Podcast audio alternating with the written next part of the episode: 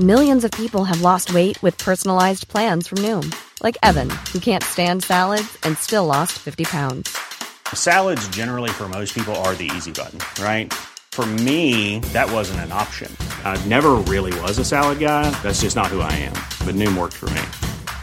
Get your personalized plan today at Noom.com. Real Noom user compensated to provide their story. In four weeks, the typical Noom user can expect to lose one to two pounds per week. Individual results may vary.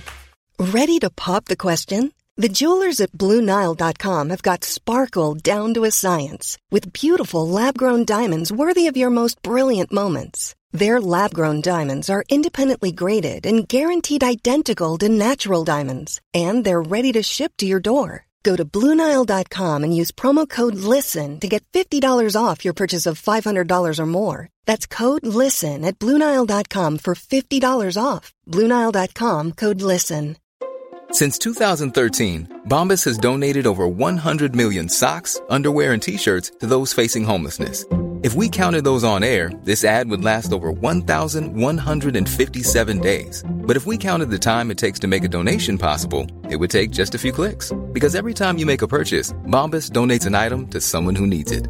Go to bombas.com slash ACAST and use code ACAST for 20% off your first purchase. That's bombas.com slash ACAST, code ACAST. Join us for a journey as we go back to the great civilizations of the past. Who were the people? What were they like? How did they begin and how did they end? Let's find out on Fan of History, the 650s BC, Part 1.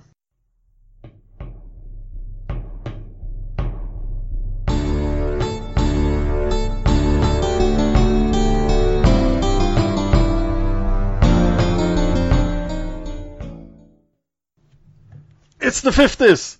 Rock and roll, Elvis, hula hoops, the Korean War, best war ever, and the Russian sent Sputnik, the first human satellite into space. I like Ike, and some people in the US think it's the best time ever and want to. MAGA? Make America great again. I want to make America great again. McCarthy's combined with the civil rights movement in the US. The more things change, the more they stay the same. And Gustav den sjätte Adolf became the king of Sweden. He was actually an amateur archaeologist and a pretty cool guy. But my favorite, of course, is the bikini, which was actually invented in the 40s, but started to gain popularity in the 50s. How about that? The 50s. Yeah. I'll be a lot of episodes when we cover the 1950s. Yeah, we could do month to month. Or week to week. We could probably. We could cover it in real time. We'll do it for a decade. Yeah, there you go. well, at least it'd be a lot more. I'd have some uh, good material to re- research with instead of just, you know, old clay tablets that are half cracked up. Yeah, because we are, of course, doing the 650s BC. Yes. Yeah, with these, we're going to have to do these episodes a little more broadly chronologically because they don't have a lot of the dates accurate. So I know they're in the 50s, they're not the 1950s, but sometimes they might think it's you know 653, 657, but we're we're right in there. Which All is right. specifically a little tricky. And it's not just me, all the historians. That's what that's all the uh, scuttlebutt amongst all the historians of the 600s BC. I expect that will get a lot worse for the 620s. Yeah. A lot of dark age, a lot of crazy stuff going on around then. Yes. We shout out our some of our sponsors. Well, yes, thanks to everyone who is sponsoring this podcast on Patreon. That helps us a lot. So we want to thank every single one of you, and we'll do Yes. uh, one each. So uh, one one sponsor is named another fan of history. Thank you, another fan of history. Thank you. And look at the le- who left me with Johan Strong. I hope I oh, you should get right. all the Swedish ones. That's great. Yeah, you should get the Swedish ones. Johan blir inte ledsen för att han fick säga. Uh, thanks to Eric Watson and Battle Swine, and Johan Brink, Richard Hensley, John Buddha, our friend Matt McGovern, Eva Martinsson, Denka, The Endless Knot. Great podcast. Yeah. This, uh, The next one seems like a shady guy. yeah, don't don't even talk about him. Yeah, don't but this guy, him. not and this one is not the shady guy though. This is Kostas Stur. You say that guy. Costa Sturgio. I'm sorry, Costas, if I Yes. mispronounced that. And Roland Magnusson. Pretty good. Pretty good. Yeah. Thanks, guys. We really do appreciate it We appreciate it so much. for sure. Um, you know, I want to th- take a shout out to uh, Sean Nelson. He posted on our page, our Facebook page, after we did the episode about the arrows, and he posted this cool video of this guy named Lars Anderson who learned how to. Um, he reproduced the way the ancient archers shot arrows. It's amazing. I mean, this guy could shoot like he could shoot 20 arrows in like I don't know 10 seconds or something, and accurate. So Crazy. I mean, here's a modern guy practicing. Could you imagine these archers in the back in those days? That's what their whole job was. So they must have been pretty darn good at shooting arrows. I'll put that in the show notes, and if I haven't, Yeah. please remind me. Yeah, I'll give it to you when we put the, you know, but yeah, it's a really cool video, and then it's pretty popular. There's millions of views because then, Dan, you had mentioned the Ancient Warfare podcast, so I listened to one about archers because you know I'm sort of fixated on this, and the one they did, one of the questions was how many arrows did they need, and I was like, yes, how many arrows did they need, and then one part they discussed was the Battle of Carrhae, which is that famous battle where the horse archers, the Parthians, you know, slaughtered the uh, Romans. And at one point, they had the Romans trapped, and they were running out of arrows. So they sent, but because they were in their home territory, they sent for more arrows. And there was a caravan of over a thousand camels to bring the arrows. So that just shows you they needed a lot of arrows. And they must have been amazing. Just keep coming back and shooting more and more arrows. So Amazing. right? And then I did also re, uh, hear in a podcast or in a YouTube video that they someone said the Assyrians could possibly shoot an arrow up to a half a kilometer. Whoa. So yes, I, I don't want to get fixated on the arrows. My only last point is I, I think that I, I would imagine that the soldiers, you know, kind of especially auxiliaries and mercenaries, they I bet you they made a lot of their own arrows and bought arrows and just, you know, they must have brought them themselves, knowing how many they needed. So probably part of the thing about being an archer.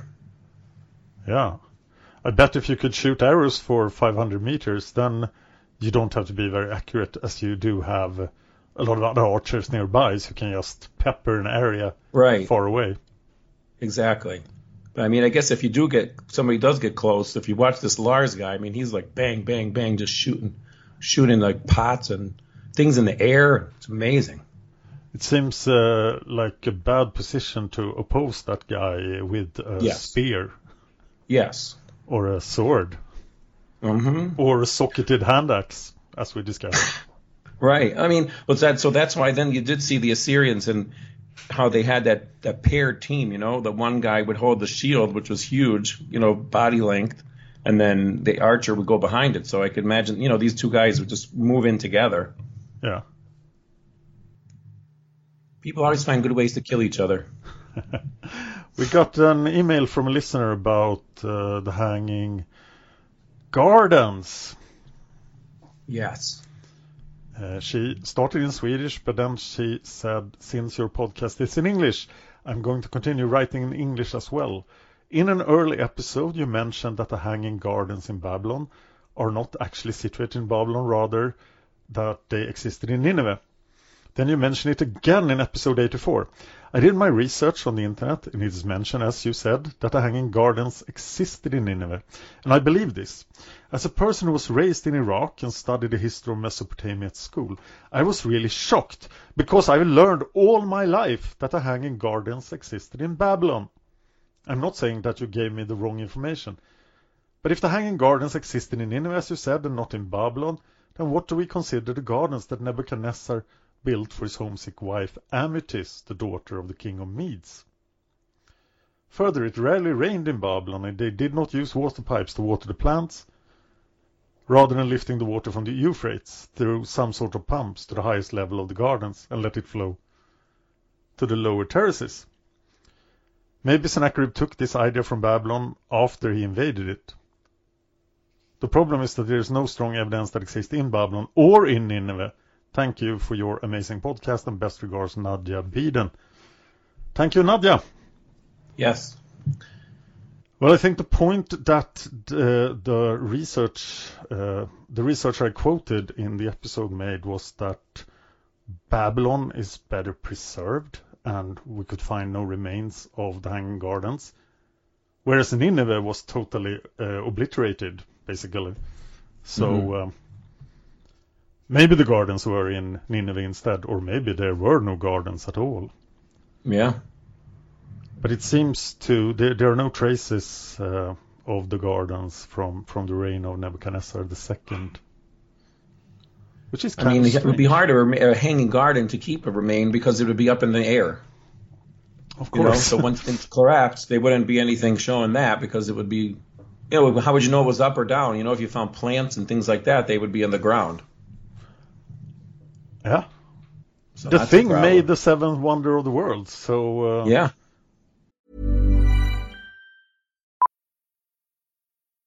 Millions of people have lost weight with personalized plans from Noom, like Evan, who can't stand salads and still lost 50 pounds. Salads, generally, for most people, are the easy button, right? For me, that wasn't an option. I never really was a salad guy. That's just not who I am. But Noom worked for me. Get your personalized plan today at Noom.com. Real Noom user compensated to provide their story. In four weeks, the typical Noom user can expect to lose one to two pounds per week. Individual results may vary. Hiring for your small business? If you're not looking for professionals on LinkedIn, you're looking in the wrong place. That's like looking for your car keys in a fish tank. LinkedIn helps you hire professionals you can't find anywhere else, even those who aren't actively searching for a new job but might be open to the perfect role. In a given month, over 70% of LinkedIn users don't even visit other leading job sites. So start looking in the right place. With LinkedIn, you can hire professionals like a professional. Post your free job on linkedin.com slash people today. Millions of people have lost weight with personalized plans from Noom, like Evan, who can't stand salads and still lost 50 pounds. Salads, generally, for most people, are the easy button, right? For me, that wasn't an option. I never really was a salad guy. That's just not who I am. But Noom worked for me. Get your personalized plan today at Noom.com. Real Noom user compensated to provide their story. In four weeks, the typical Noom user can expect to lose one to two pounds per week. Individual results may vary. if it was just a rumor or a, or legend, then it was a very uh, well spread legend. I did find this um, in the city of uh, Hama in, in Syria. And it's, they're still there. They have they call them norias. They're used for watering gar- these ga- up gardens. They're like basically like a water wheel, like it's like a Ferris wheel, and they and it goes along the river, and they, they use that brings the water up, and then you know it could deposit the water up high, and that's today. You could even go and see that. I'll put a okay, link to that using the the force of the water itself. Yeah, Oh, that's amazing. Yeah. I put a picture here if you see it here, but you, so they it's just like a water wheel. Yeah, I see the picture. Yeah. So that's probably how they did it. No aliens. Again, I know I get fixated on that, but human well, it ingenuity. like a way to do it. You can just use Yeah. the force of the Euphrates to move Yeah. the water from the Euphrates. now, did the, was there a river going through Nineveh? I should really know that. Yes, yeah, I think so. will look that up. Well, we know there was a river going through Babylon. Yeah. So they probably maybe they both had gardens. Maybe one was nicer than the other. Maybe it was. Uh, yes, Nineveh had a river, and it's not the same river. So it's probably the Tigris. Yeah. Yeah, so they, they I wouldn't be surprised if all of them if they you know they had multiple gardens. Maybe all the important cities had gardens. Yeah, you know, it's like if you go to a city and today you'll see you go to one city and they'll have their, you know, I mean, I'm a gardener myself. I like to garden and pl- plant things. So, you know, I look at the public gardens and the public spaces of different cities around the world and they're all similar but different, you know, depending on where it is too, which plants grow the best there. Palm trees in the south, you know, in the tropical places and different things in the north. Yeah. So, I'm going to say I bet there was gardens in all the cities. Maybe there were. Yeah. People love. I mean, personally, I do. I love going to city and seeing the flowers, seeing a different garden type of thing. So, I actually have a good friend who up in upstate New York. He runs all the landscaping for this uh, his city. He lives in. Um, can't think of the name of it, but Wow. you know, it's, it's, I see the pictures. Beautiful. I mean, it's a full time thing for people to do. Yeah. But yeah, thanks for that uh, email. Uh, thank you, Nadia. Indeed. So is it time to quote the great Greek writers? Yes. Do you want to begin? Homer and Hesiod. I do the first one. Yes. This one is from Hesiod. Whoever has trusted a woman has trusted deceivers. That's uh, that's very um, yeah uh, hateful against women. Yeah. So, so uh, personally, like I wrote this, you know, I'm definitely not a woman of the woman haters club. Like Hesiod must have had women trouble with women. He must have just. I mean, you could. Whoever has trusted a man has trusted deceivers, really. So, Hesiod just- I seems to have a problem with uh, a lot of things. yeah. I- I'm surprised at the phrasing there. You trusted a woman, and then because of that you have trusted deceivers in plural. Right. What does that mean? Oh yeah, true. So one woman is worth two liars, or what? Well, that may be what he's trying to say. Uh, we have another one from Hesiod. He harms himself who does harm to another, and the evil plan is most harmful to the planner. Hmm. I agree with that one. I, I, I I live by that rule. That was way better than the first one. Yes, for sure. So, okay, here's one from Homer. Be both a speaker of words and a doer of deeds. So true. Yep.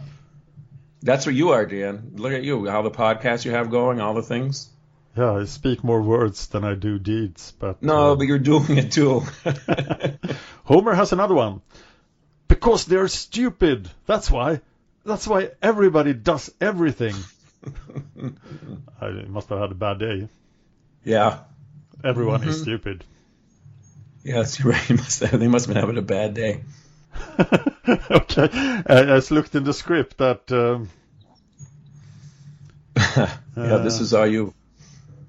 oh, I want to hear you say this. Okay, here we go. Ready? Yeah. Galeande 600 BC kam jag atanka pat dera. Hesselstaka kaden. Okay, stop, please. um, there is uh, a, a big cauldron made of bronze, uh, created or welded in the in an area close to the Black Sea. It is found in a swamp in Sweden, and it was placed there maybe in 650 BC, somewhere around there. In this cauldron, there are two swords from the Hallstatt culture made of bronze. You know, the culture that will probably become all the Celts Okay. uh, in Austria. Uh, but th- it's their swords. There are also two bronze buckets and 12 bronze plates. The, this, the Hallstatt swords are common in southern Europe, but not in northern Europe. And this is far away, even for the Swedish Bronze Age culture. It's not close to Lake Mälaren, but rather it's very remotely. And this was a, an interesting find that was made in Sweden, and it's not explained because there is no writing. But so how did that cauldron get there? You know, I am convinced that humans have been traveling far, far awa- and wide for for millennia. You know, like it doesn't mean necessarily one person went from wherever that came from to there, but somebody went to some place and traded it to the next place, to the next place, because there is stuff all over. I mean, we have in the Bronze Age, right? They're getting tin from England, they think sometimes. Yes, You know, all the way to Egypt. all And the way to before that. Scandinavia. What's that? All the way to Scandinavia. Right. I mean, just people would trade. I mean, if you know, you could go a couple hundred miles and deliver your goods to somebody, and then somebody takes it someplace else. I mean, it's. I think really. I mean, um, I remember reading in the way, way back in the Neolithic and even maybe before, there was a trade routes of obsidian, you know, from all the way in Afghanistan, gets all the way to Europe. Yeah. So it's not like they shipped it on a train, but Probably a lot of sort of passed middlemen. hands. Yeah. Exactly. Which is like they say, how viruses spread all across the world. You know how, like, you know, if you read Guns, Germs, and Steel, there was there was no viruses in the in the Americas, but they were from China to Europe. You know, so Yes. Anyway, that's a great little story. Too bad I can't read it because it's in Swedish, and I really destroyed Swedish. I'm pretty bad with Assyrian. Imagine Swedish. I guess I'm real bad. Hasleskatten was the, the Hasle treasure. Hasle is a place. Okay. Yeah, I never was good with languages, unfortunately. A little Spanish, but Hola, ¿qué tal? ah, muy bien, gracias. Una grande cerveza, por favor. Oh, you'll have a large beer. Okay. Yeah, please. okay, back to the story. Yeah. So uh, we're um, it's like since the beginning of this podcast, since I got involved, Gyges is, seems to be my buddy, Yes. and I'm not ready to kill him off yet. I think he's going to die soon. everybody dies in our podcast. Just so we're clear, this is like, um, you know, we're like uh, George Martin here because every, Game of Thrones, everybody dies, but not yet. If you look up, you know, Gyges, some historians, it's sort of like that, old, sort of like the Hanging Gardens of Babylon. They say they're definitely in Babylon. Nobody realized maybe they were in Nineveh. So, you know, they have him at 652 that he dies, but I'm not going to kill him off yet because the chronology is not necessarily correct. And of course, the historians will discuss it and go on and on about it. But um, So is he going to survive until uh, the next decade? yes, he is Oh. definitely going to survive to the next decade. So he's going to make it through our podcast. Or at some point you will have to uh, have to come to terms with the fact that he will die. That's funny. you can't just keep him alive. Yeah, I know. Keep him going forever like a zombie. Uh, Right. Gyges was like uh, 2,000 years old and he met the Vikings. Right. See, well, we're going to throw in the Anne Rice thing. That's why Anne Rice's characters never die. Hmm, So the vampires are live for thousands of years. I see. But uh, at some point in the 650s, he brings, um, he captures some Cimmerians because he's been fighting the Cimmerians, and he brings them to Ashurbanipal. You you read the Ashurbanipal quotes good. It's a short one. You want to do that one? This is uh, Ashurbanipal speaking, right? Yes.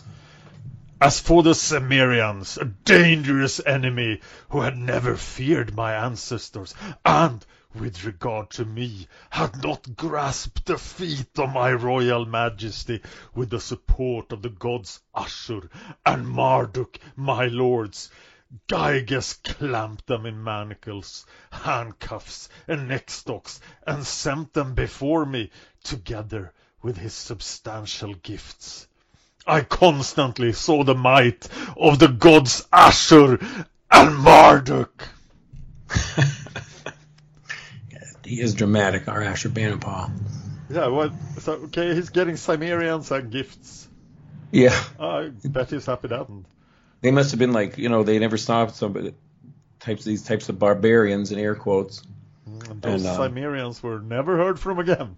No, they weren't. They weren't. It was like they, yeah, they brought, it was like he brought Conan the Barbarian to Ashurbanipal. Uh-oh. right? Yeah, then he destroyed Nineveh. At, at some point around here, too, Gyges sends troops to Egypt. So it was not to fight the Assyrians, but to help Psammetichus consolidate his power in Egypt from the other Egyptian strongmen that he was fighting. We discussed that a little bit the last episodes. And I uh-huh. mean, like, why didn't the Assyrians help with that? And we know there was a treaty between Ashurbanipal and Psammetichus, but we don't have it. It's the wording is lost to history. We just know that there was one. And you know, it's very likely that the local Egyptian traditions didn't want to talk about the Assyrians conquering Egypt, and later Egyptians would ignore it or didn't even know about it. So when Herodotus was writing his histories, where we get a lot of this from, no one even really told them about the Assyrian invasion. Although he did mention before, there was this literary tradition um, in old Egyptian that uh, that they talked about guys like Necho, how they were patriotic heroes fighting the Assyrians, but that didn't get into the Greeks, so that didn't get into us. it seems to me that the Assyrians were concerned with the Nubians in Egypt, you know, and not how Egypt was governed. So as long as they knocked out the Nubians and their Nubians aren't causing them trouble anymore, then that was the plan instead of trying to micromanage Egypt, which is obviously a long way from Assyria.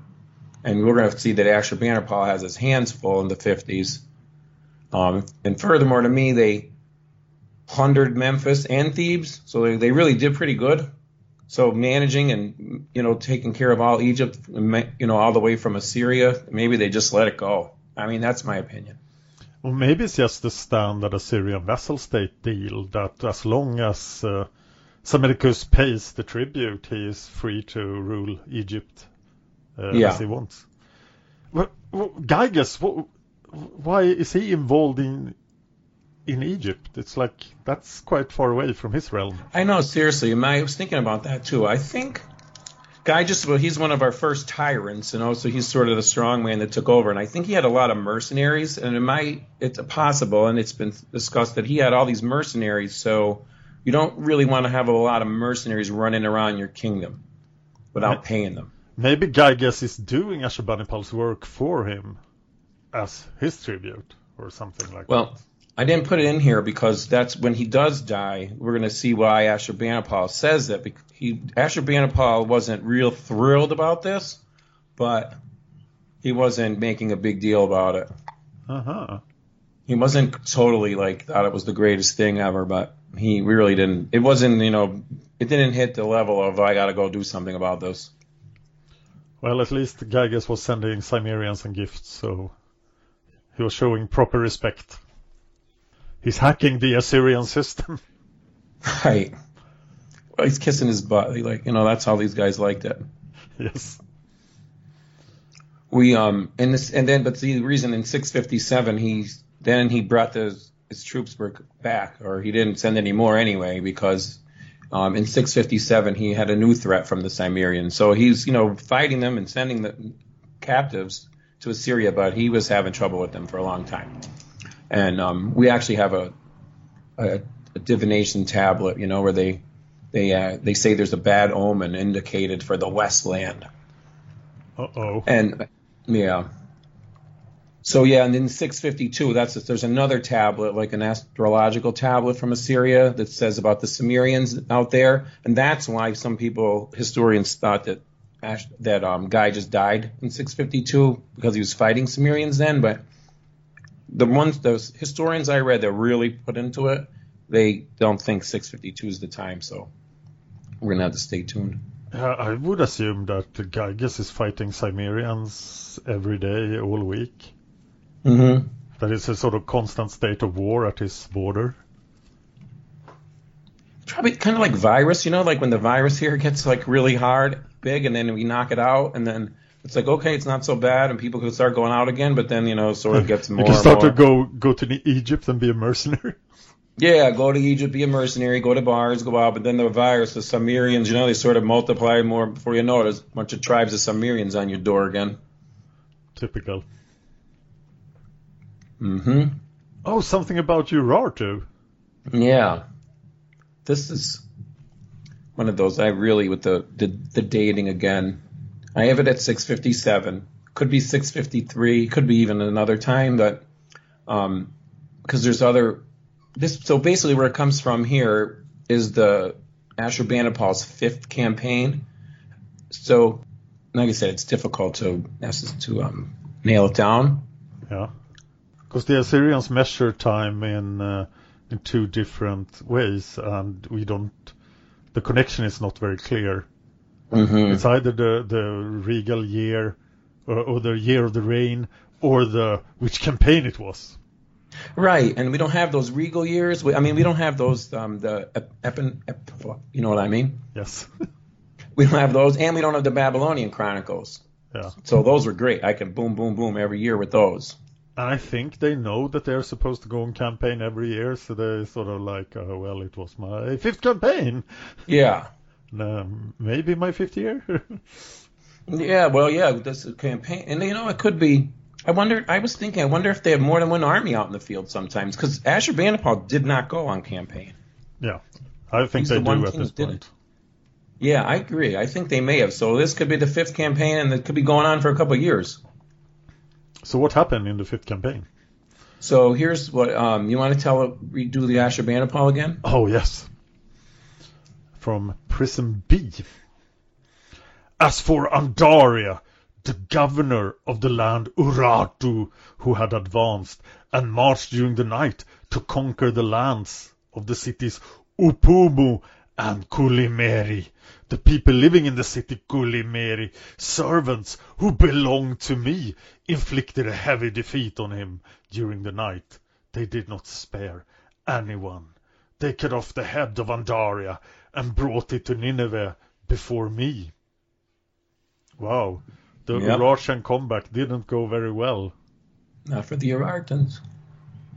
I almost thought they were gone, because we haven't heard much about them for a long time now. Yeah, and I guess they got a little uppity and decided to attack, conquer a couple of cities. Yeah, I thought the Ca- Cimmerians had crushed them. Yeah, well, I guess um, they didn't. They got they got a little uppity again. It didn't work out well for them. Right. So like like I said, dating this time though is uh, is just, it's like dating during COVID nineteen. It's difficult. Every day is the same. Yeah, I mean, it's hard to go on a date because you can't go anywhere. well, in Sweden, I guess you can, but here we can't. Yeah, we can, but we probably shouldn't. Yes. So um, we have some more, a lot of stuff in the 650s, but I'm thinking maybe we end here and then we get the next on our next episode. What do you think? Sounds good. All right. Well, catch us next time when we're going to go into 657 and talk about the first tyrant of Corinth. Oh, Corinth. That that will be great. See you next time. Bye bye. If you enjoyed this podcast, please consider supporting us on Patreon. Patreon.com slash fan of history. Just a dollar an episode would help us out. Thanks, and see you next time.